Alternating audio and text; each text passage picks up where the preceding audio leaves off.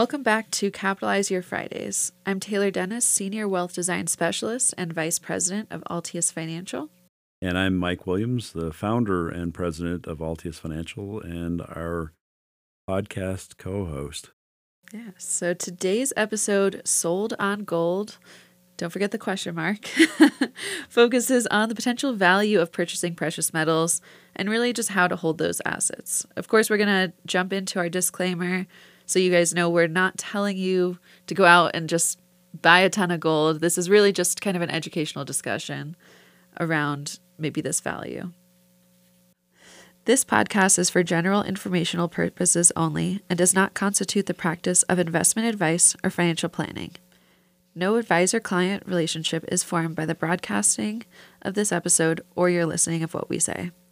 The use of this information or any materials linked to this podcast is at the user's own risk. The content in this podcast is not meant as a substitute for professional financial advice. If you're needing specific financial advice for your situation, please reach out to your certified financial planner, or if you're interested in learning more about our firm, our people, or our philosophy, feel free to reach out to us through our website, which is altiusfinancial.com, or contact us directly by email at taylor at altiusfinancial.com or michael at altiusfinancial.com. Just so you're aware, that is A L T I U S financial.com. So I think we've talked a little bit on this platform about the value of holding precious metals, but it might be helpful to kind of start there.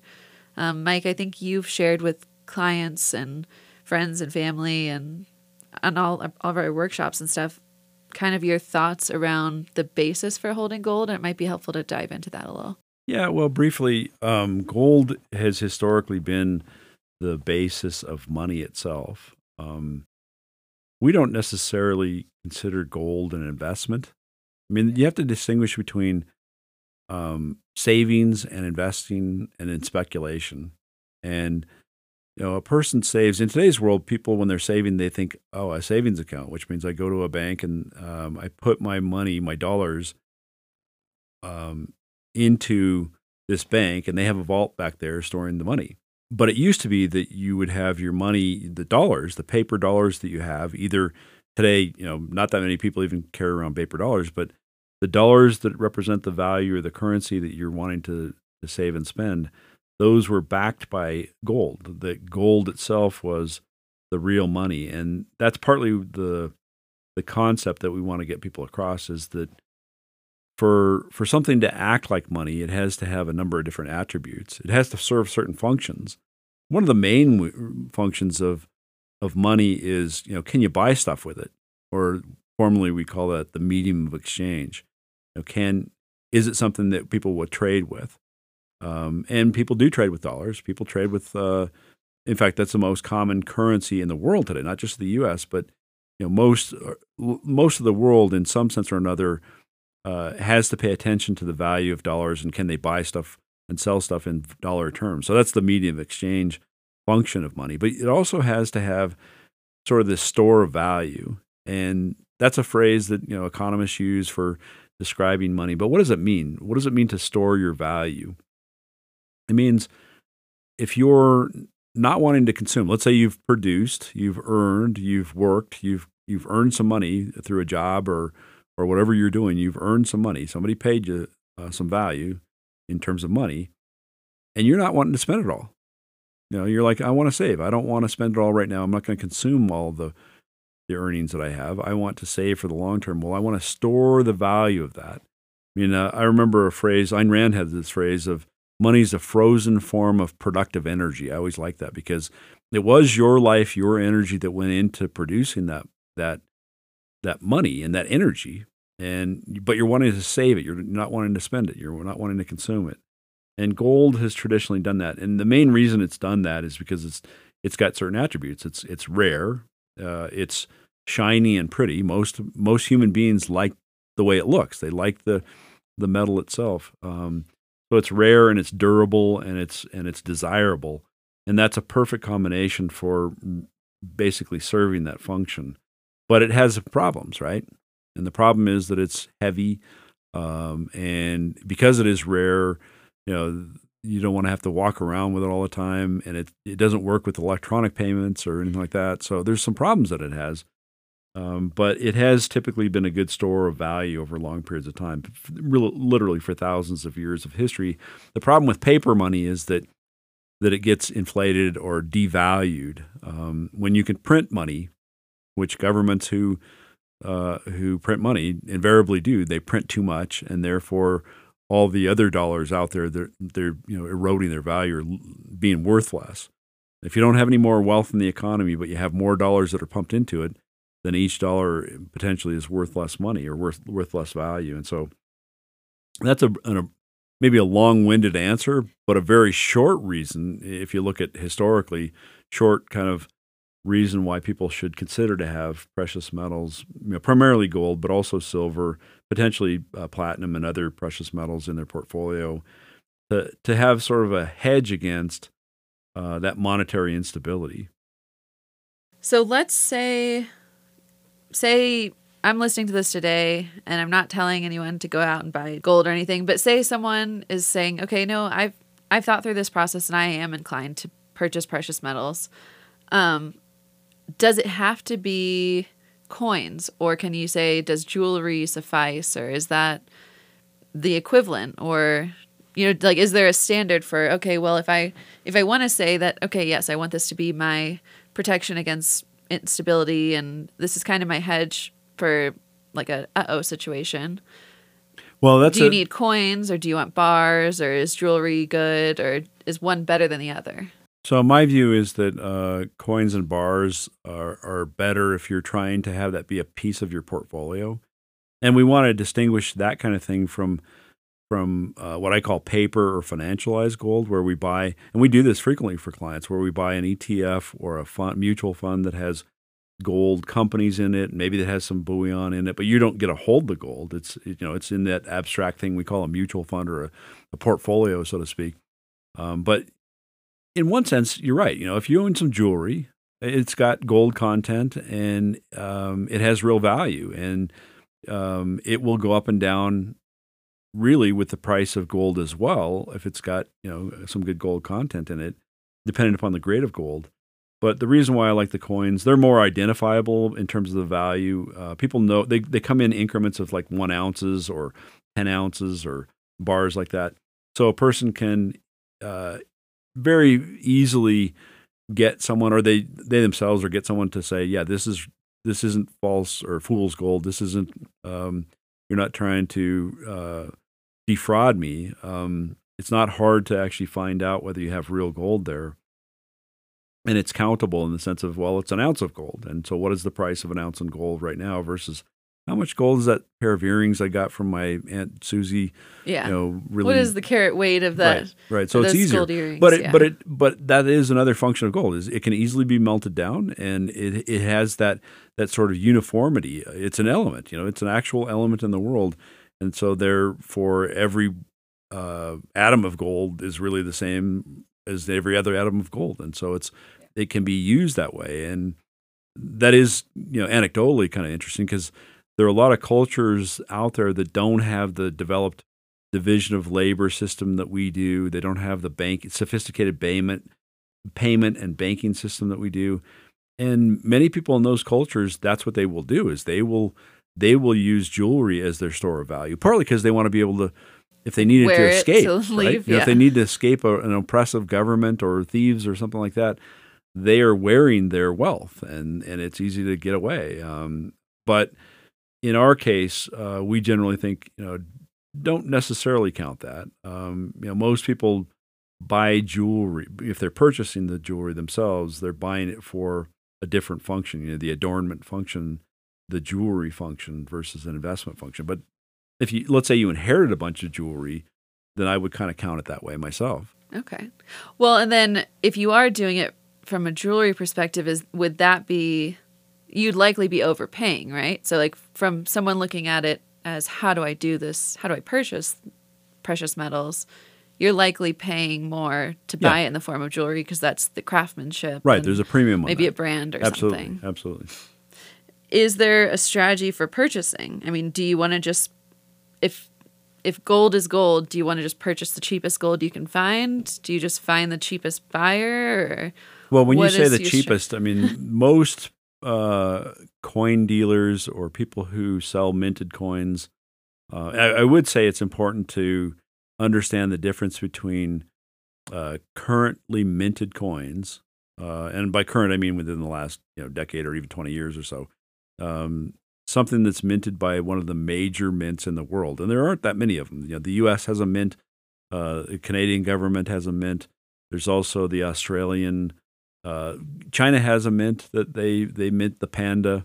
Uh, each one of these coins oftentimes has a sort of signature design, like the panda from China, or the eagle from uh, America, or the maple leaf from Canada, or the Philharmonic from the Austrian uh, mint. But you you, you want to be sure you're buying from a mint like that, and but in that case, they're all the same. I mean, there's there's a little bit of difference and distinctions between if they have a design, a certain design on them. That might be the supply and deva- demand factor from that particular country's mint. So you might be able to get a a uh, uh, Canadian maple leaf a little cheaper than you can get a eagle at one point, and then that might flip a little later on. And then one coin dealer might be a little bit more efficient or do a lot more volume, so they, they can give you a better deal. And it's important, like anything else, you want you know you don't want to overpay for something.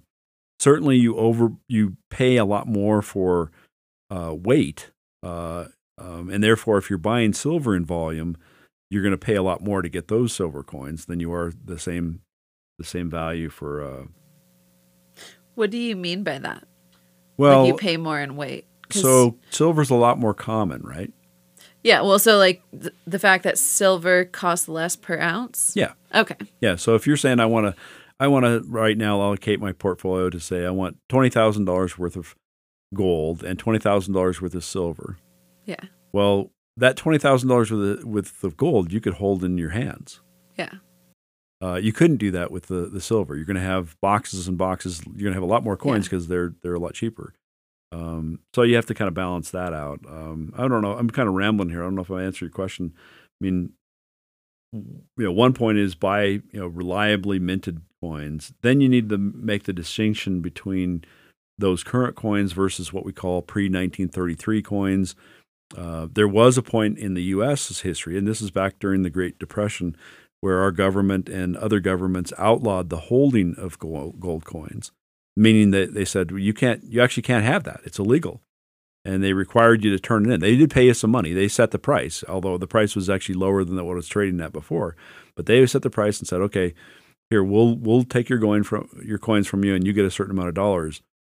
Um, so things that were minted prior to that time period, older coins have what we call numismatic value or collector value, and they can be uh, valuable in the sense that they might be taxed differently than currently minted coins uh, and treated differently by the government.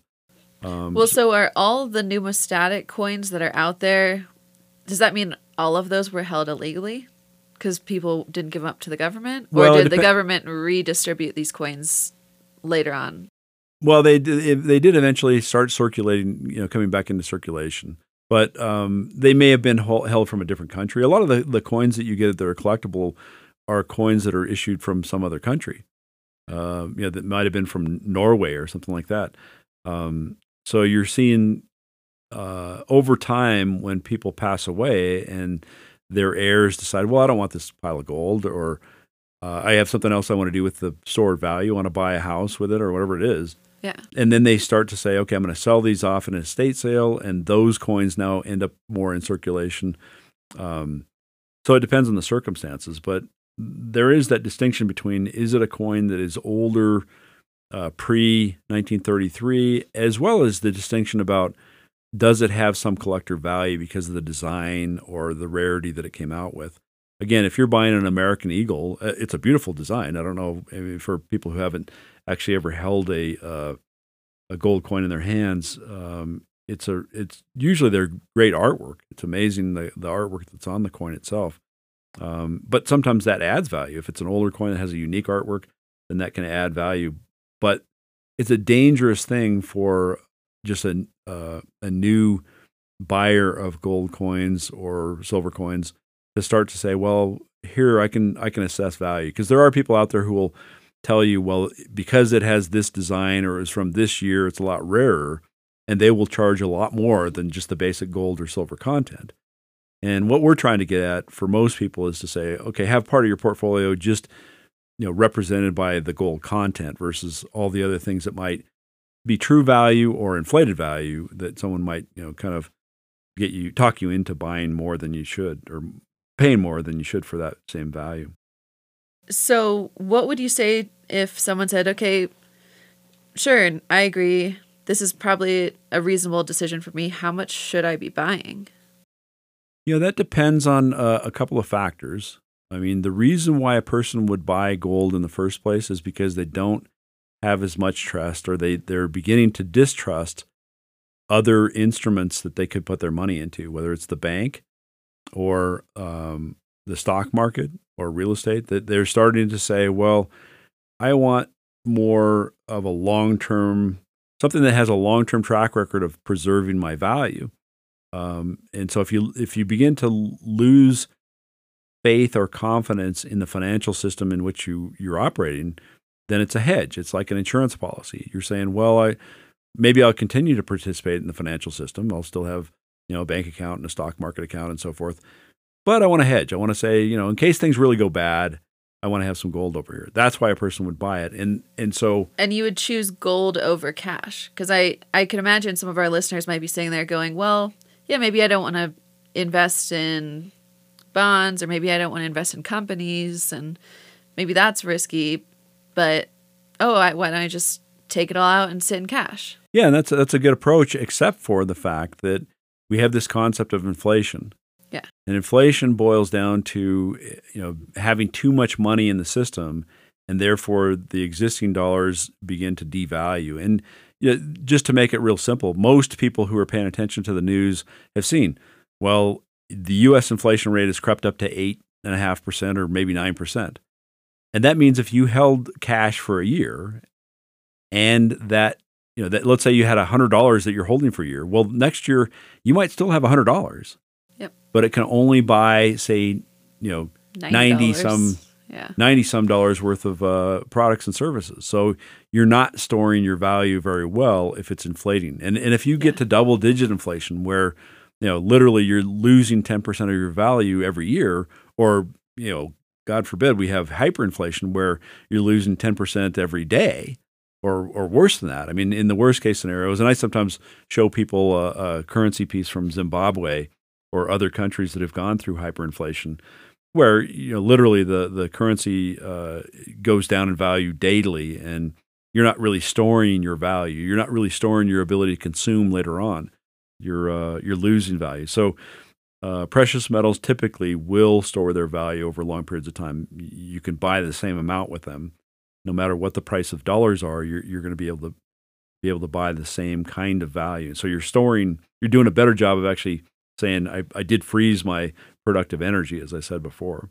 So, with the current inflationary environment, is now a better time to increase your gold holdings, or is now just a good time to make sure you have an original holding and you're maintaining it? That's a tough question, right? And that goes back to I didn't even answer your first question. um, yeah, what how much, percentage you know, or how much? If or- you're really concerned, then you ha- then you probably should hire, have a higher percentage. If you're like, no, these kind of crises come and go, and and I know that there's some cyclicality to the stock market and to economies, and you know we're going to have that kind of thing. But ultimately, I'm confident in the stocks that I hold, or the real estate I hold, or the combination of diversified assets that I hold.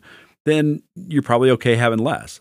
Yeah. My view is every person, if they're an investor, um, you know, once they accumulate a certain critical mass. I mean, obviously, if you're just starting and you're you're trying to to save some money and you have maybe three, four, five thousand dollars saved up, I probably wouldn't be buying gold at that point.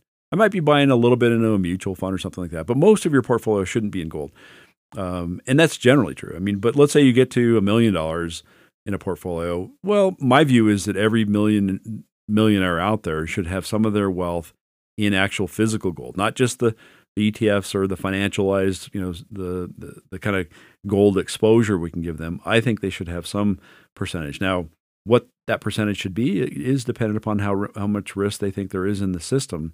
I think 5% is a decent number for most people. I think if you have If you have 5% of your wealth in gold, in the worst case scenario, you're not going to you're not going to preserve all of your net worth or assets, but you're going to be able to start over with that 5% or be able to really be able to uh, have a, a, great start on accumulating assets that have really depreciated in the stock market or, or some other place. Um, that's sort of a minimum rule. I have seen clients want as much as 20, 30, even 50% uh, of their overall net worth in precious metals. I think that's pretty skeptical about what the future of the world looks like. I personally don't have that, but there's a whole range there um, uh, of of what a person might feel comfortable with. And there are other things like that. There are other hard assets, quote hard assets that a person can buy. You know, real estate is one of them.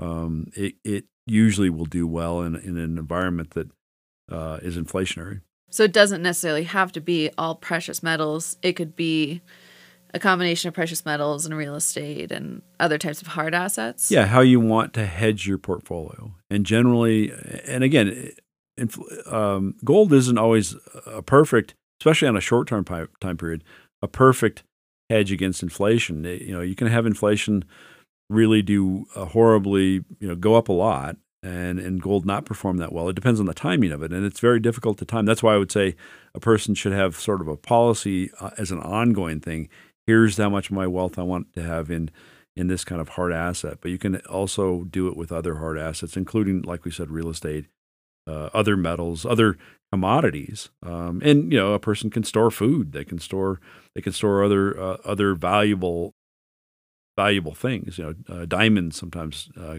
categorized as a hard asset, or even artwork potentially. Um, those have much less predictability with regard to uh, their store of asset function, but but uh, you know, the the bigger point is diversification is usually a good thing if you don't know what's going to happen to the world, and precious metals are a good part of that diversification. So now for our listeners who maybe maybe they already have precious metals or they recently purchased them, what's the recommendation for where to store these? And I I kind of already know the answer for that is obviously a safe. But what do you tell people who don't have a safe in their house? I mean, is there somewhere I mean, do I just stick them under the rug and hope I've got a whole level that's flat enough so nobody can yeah, tell that, there's coins under there? Or? And this is where it's really individualized, both with regard to what kind of hiding places do you have and how good is yeah. your memory yeah. and how much risk you want to take. I mean, there, there's always risk. I mean, if you put your money in your bank and you have inflation at 9%, the risk is that you're going to lose purchasing power. If you put your money under the rug, there's the risk that you're going to forget about it or someone's going to come along and find your hiding place. So there's always risk, and the question is, what's the right risk for you? Um, I there is an argument to say, well, if you have something that valuable, if you have you know a good percentage of your net worth in gold coins, then put it in a, a safety deposit box at the bank. I tend not to agree with that. I tend to think that that's that's um, you know, defeating the purpose because if if you really did have an emergency situation where uh, the financial system was that dysfunctional and you were wanting to say, I need to liquidate some of my gold coins, you probably couldn't get into the bank. Yeah. The bank would be shut down for at least for temporarily. In fact, we had during the 1930s, we had things called, quote, bank holidays. And they call them bank holidays, but what they meant is we're closing the bank because we're not going to give you your money back and we're not going to give you anything in your safety deposit backs. So you won't be able to get at it. And my point is, it's better to probably store it safely somewhere where you have the ability to access it. But that brings up other issues like, well, can you keep it safe? Can you remember where it's at? And you generally want to keep it a secret that you've got gold. Um, you you probably want to share with a, a, trusted family member where it is if you've got it in case something happens to you. But certainly a safe, certainly yeah. a safe that is not mobile. You know, not one of these little um, you know Home Depot uh, specials that you just kind of sit on the, uh, your closet. Um, you need to have something that you can that's heavy and maybe bolted to the floor and actually really can you know is maybe fireproof and and can protect both your coins and uh, potentially other other important assets or, or other documents. Okay. Yeah, so I would say that you know um, again, as you you said at the beginning, Taylor, this is not an investment recommendation. There is a question mark about sold on gold. Um, I have I personally believe that it's worthwhile to consider in a person's diversified portfolio that is unique. I mean, most of our our our contemporaries or our peers or competitors really discourage people from holding physical gold. That's partly because they really can't find a way to get paid on it. I mean, most of the people in our industry get paid by having assets under management, and as do we. Uh, but we have uh, a deep conviction about financial planning and telling you the right thing to do, even if we're not getting paid on a part of your portfolio. And so we do think it's worthwhile to consider. Um, if you think so as well, and you want to get more details about that, and you want to have an evaluation of your overall situation, your plan, your portfolio, and how gold uh, would maybe potentially fit or not fit in that, please uh, do reach out to us. Uh, we want to thank you for listening to our podcast. We invite you to follow, like, and friend us on social media Instagram, Facebook, Twitter, LinkedIn.